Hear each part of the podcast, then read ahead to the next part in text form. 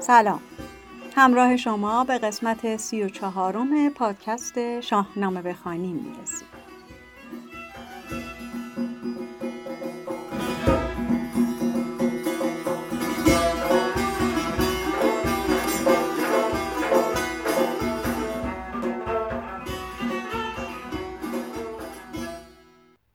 به اینجای داستان رسیدیم که روداوه وصف دستان رو از پدر میشنوه و ندیده صد دل عاشق دستان میشه. راز دلش رو برای پرستندگانش فاش میکنه و اونها که از این دلدادگی دختر به خشم اومده بودن، بعد از ستایش قد و بالا و زیبایی روداوه از عشق دستان منعش میکنن و میگن تو چطور عشق کسی رو به دل گرفتی که پدرش سام اون رو از خودش رونده. دختر که از رفتار اونا سخت به خشم اومده، خم به ابرو و چشم برهم میاره و میگه نه بقپور خواهم، نه قیصر، نه چین، نه از تاجداران ایران زمین، و اصرار میکنه که تنها قد و بالای زال شایستشه و او براش مثل تن و روانشه. در نهایت پرستندگان به رسم بندگی و پرستندگی با روداوه مهربون میشن و میگن اگه تو بخوای و دستور بدی، دستان رو میاریم پیشت. خلاصه پرستندگان پی چاره‌ای برمیان و فردا برای گل چیدن به گلستان نزدیک محل اتراق دستان میرن. دستان اونا رو از دور میبینه و برای شکار به همون سمت میره و پرنده‌ای میزنه و از ریدک ترک، همون غلامی که همراهش بوده، میخواد که به اون سمت بره و پرنده رو بیاره. غلام که به اون طرف میرسه، پرستندگان روداوه درباره دستان ازش میپرسن و بعد از شنیدن اسم و رسمش و ستایش‌های غلام از دستان، اونام شروع به تعریف‌های دلبرانه از روداوه میکنن. القصه غلام هم نزد دستان برمیگرده و هر چی شنیده براش میگه.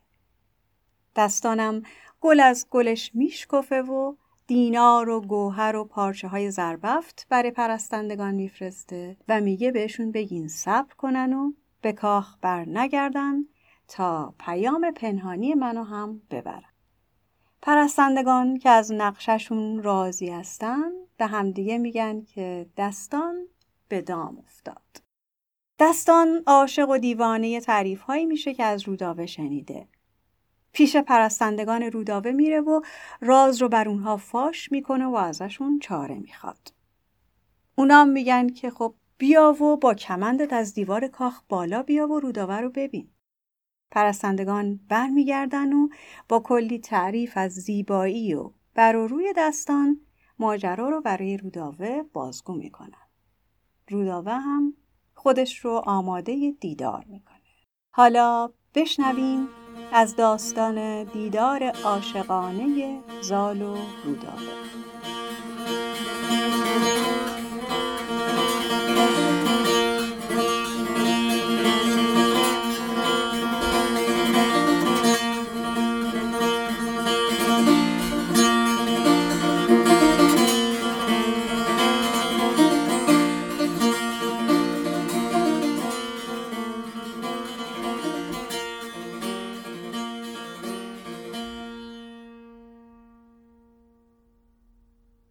گفتار اندر رفتن زال به نزد روداوه.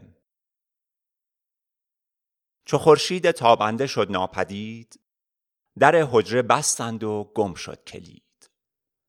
پرستنده شد سوی دستان سام، که شد ساخته کار بگذار گام. سپهبد سوی کاخ بنهاد روی، چنان چون بود مردم جفت جوی. برآمد سیه چشم گلرخ به بام، چو سرو سهی بر سرش ماه تام. چون از دور دستان سام سوار پدید آمد آن دختر نامدار، دو بیجاده بگشاد و آواز داد که شاد آمدی ای جوان مرد شاد، درود جهان آفرین تو باد، خم چرخ گردان زمین تو باد، پرستنده خرمدل و شاد باد، چنانی سراپای کو کرد یاد، پیاده بدین سان ز پرده سرای، برنجیدت این خسروانی دو پای. سپهبد کزان گونه آوا شنید، نگه کرد خورشید رخ را بدید، شده بام از آن گوهر تابناک، به جای گلش سرخ یاقوت خاک.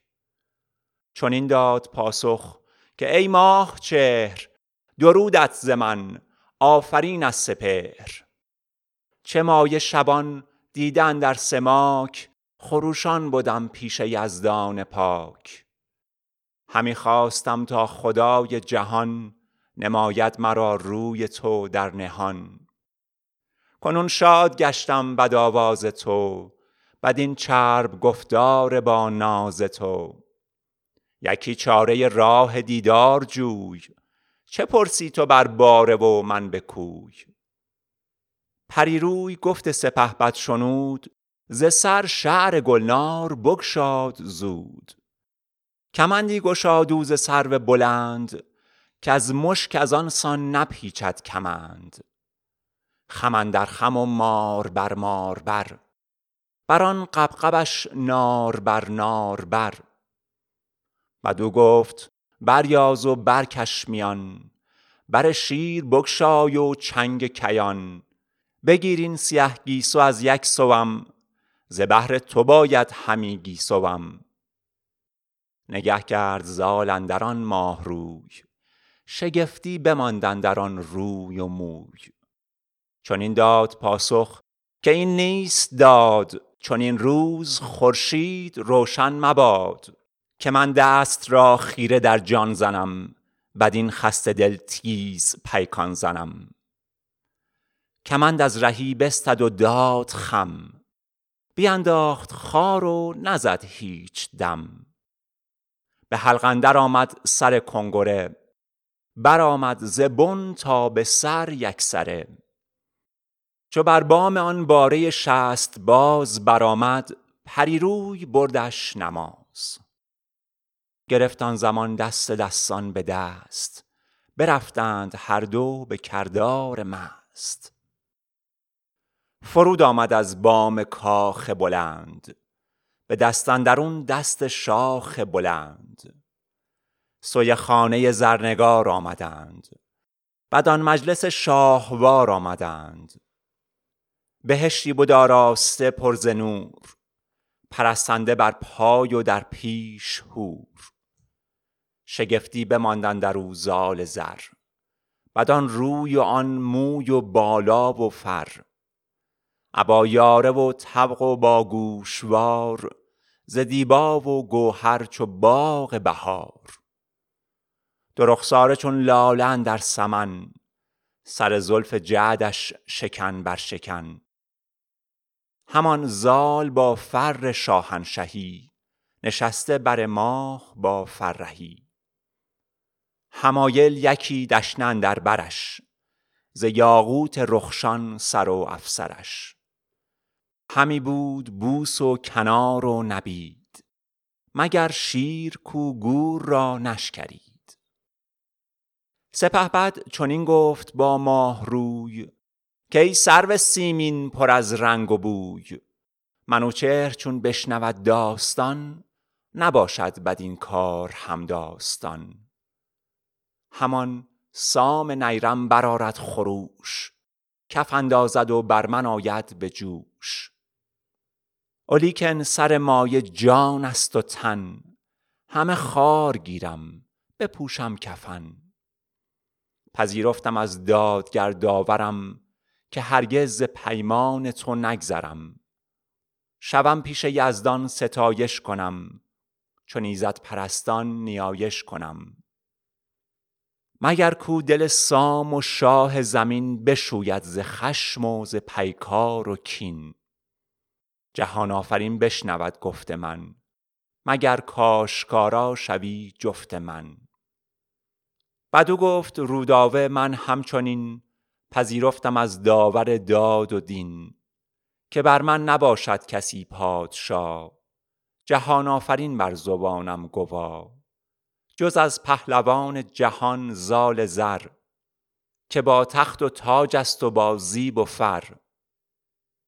همی هر زمان مهرشان بیش بود، خرد دور بود آز در پیش بود. چون این تا سپیده برآمد ز جای، تبیره برآمد ز پرده سرای.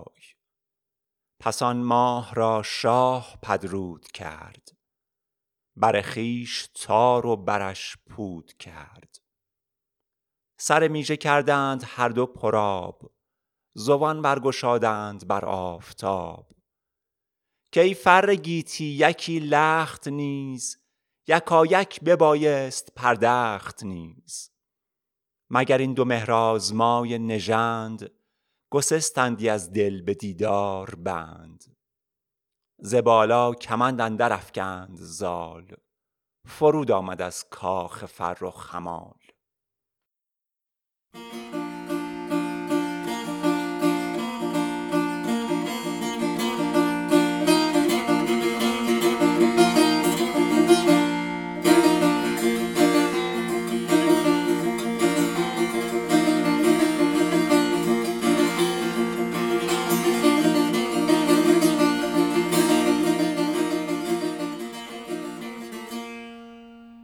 از دلدادگی و عشق و عاشقی زال و روداوه از دور رسیدیم به قصه وصل و دیدار.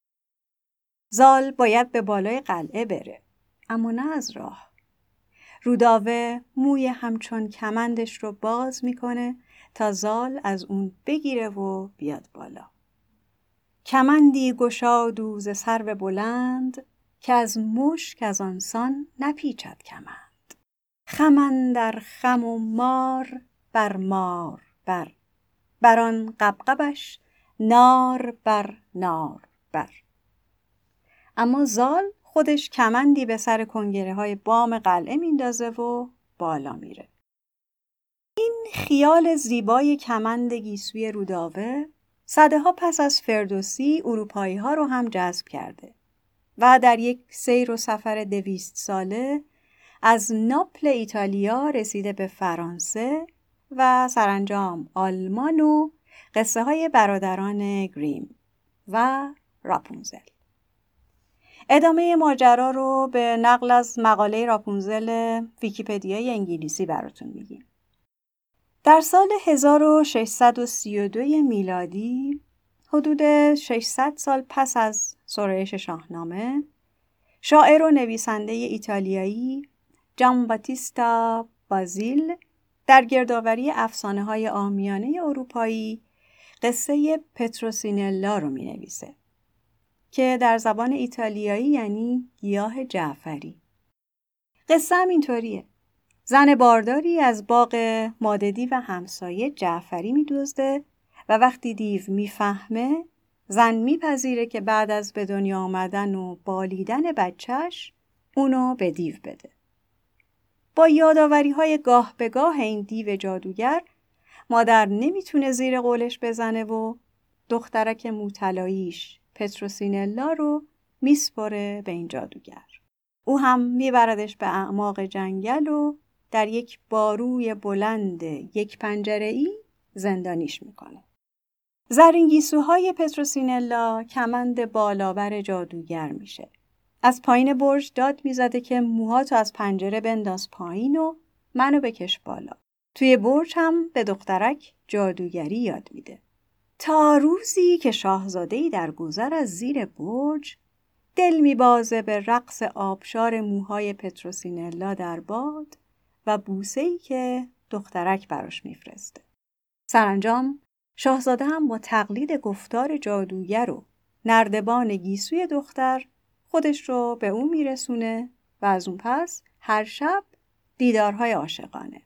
اما رازشون برای جادوگر برملا میشه و به فکر فرار میافتن. پیش از پایین اومدن از برج با طناب، پتروسینلا که میدونسته جادوگر تعقیبشون میکنه، سه تا دونه لوبیای سحرآمیز همراهش میاره تا سر راه جادوگر بندازه.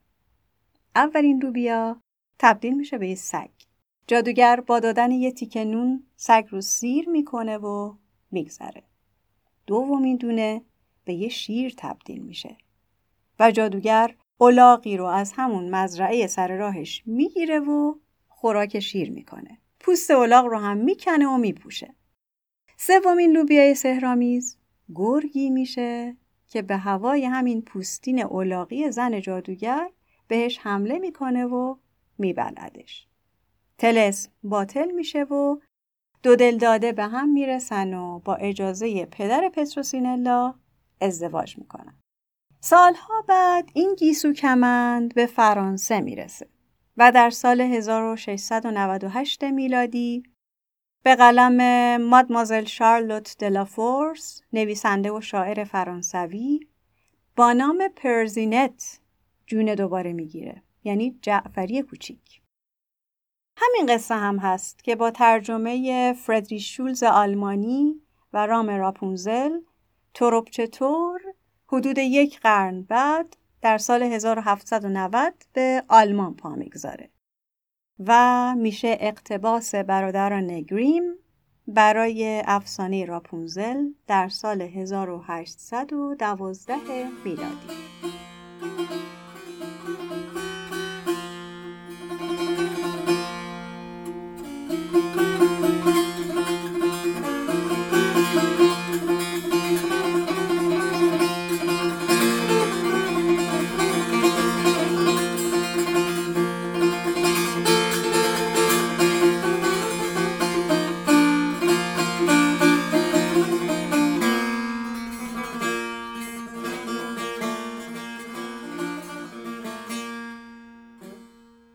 داستان فرانسوی پرزینت هم مشابه همون پرسینلاست. زوج خوشبختی کنار باغ یک پری زندگی میکنن که این باغ پر از میوه و سبزیهای رنگارنگ و تازه است.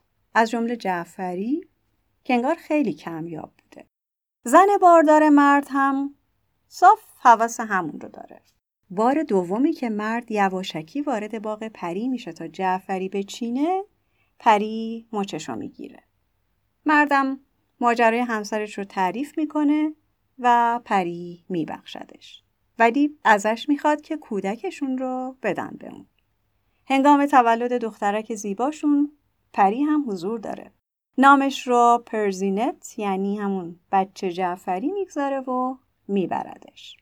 دوازده سالش که میشه، بس که نگران سرنوشتشه، به یک برج فلزی تو جنگل میبردش و غرق نعمت و ثروتش میکنه.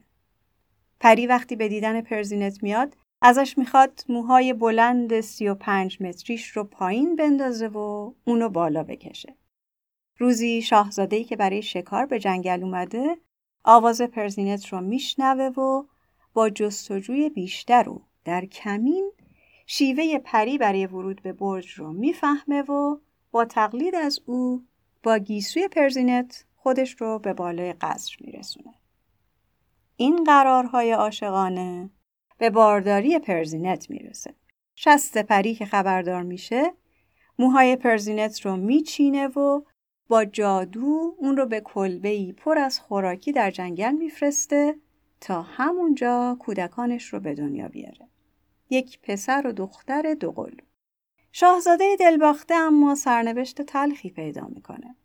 جادوگر با گیسوان پرزینت خودش رو در بالای برج به جای پرزینت جا میزنه و وقتی شاهزاده به بالای برج میرسه و میفهمه که دیگه زن و بچه ای نداره، خودش رو از بالای برج پرت میکنه پایین و با بوته های خاردار پایین برج نابینا میشه و سالها آواره بیابونها. یه روز اتفاقی صدای پرزینت رو از تو جنگل میشنوه و به دلدارش میرسه. با معجزه اشک شوق پرزینت هم دوباره بینا میشه.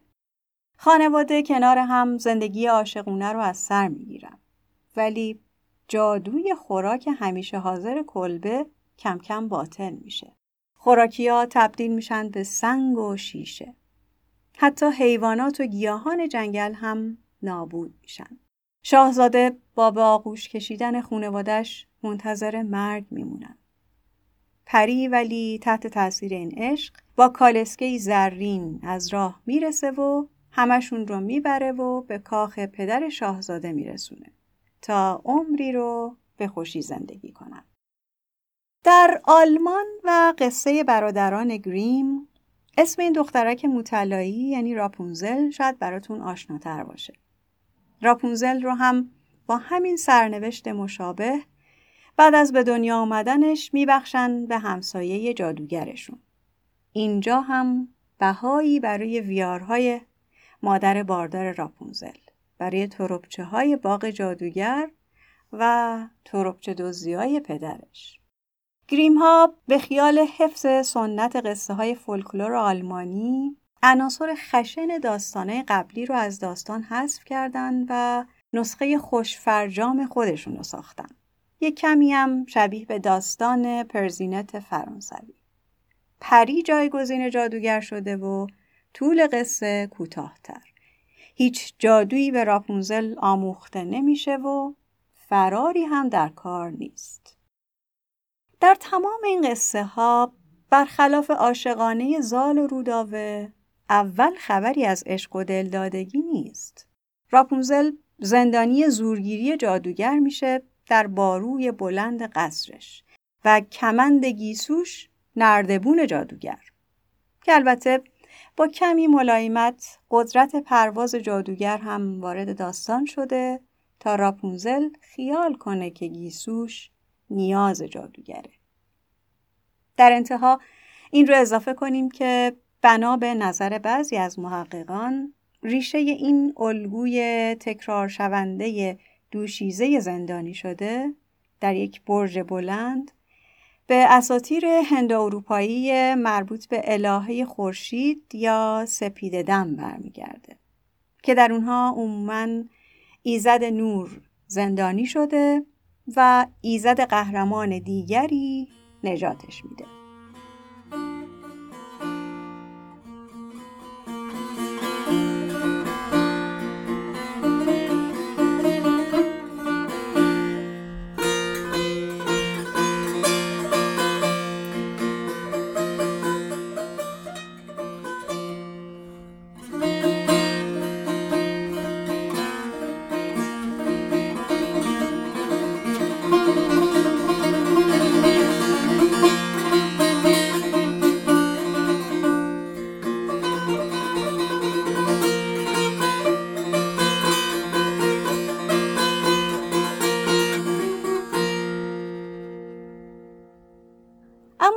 رودابه آفتاب مهتاب ندیده شاهنامه زندانی پدرش نیست.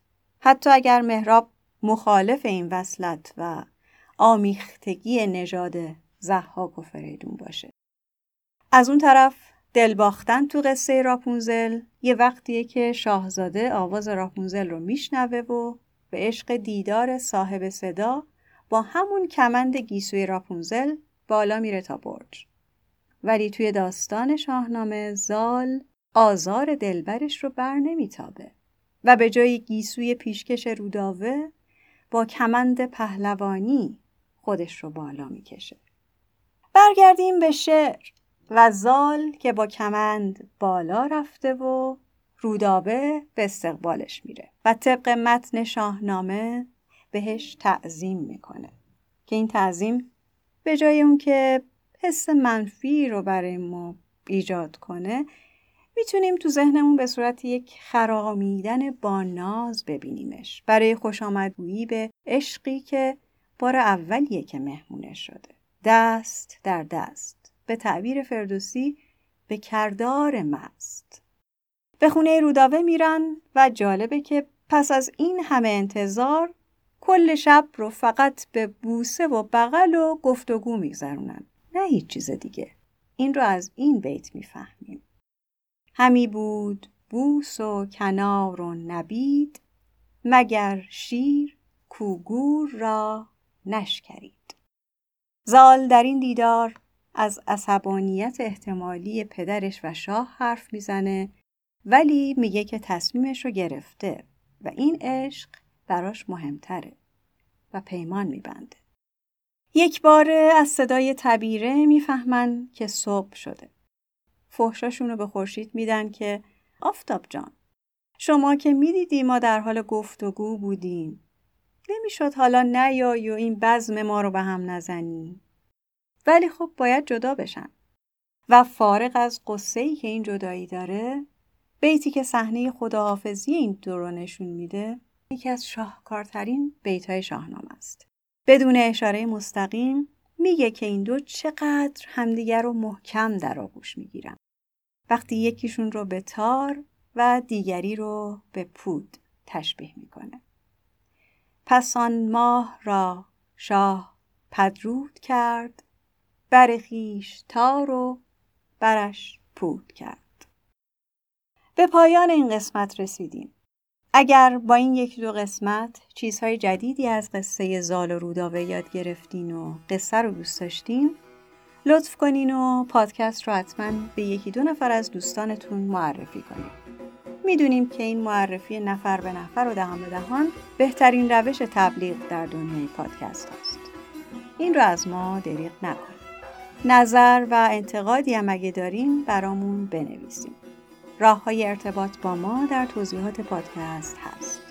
خوشحال میشیم ازتون بشنویم و بخونیم. خیلی از خودتون و اگه میتونین از کسان دیگه هم مراقبت کنید. بدرود.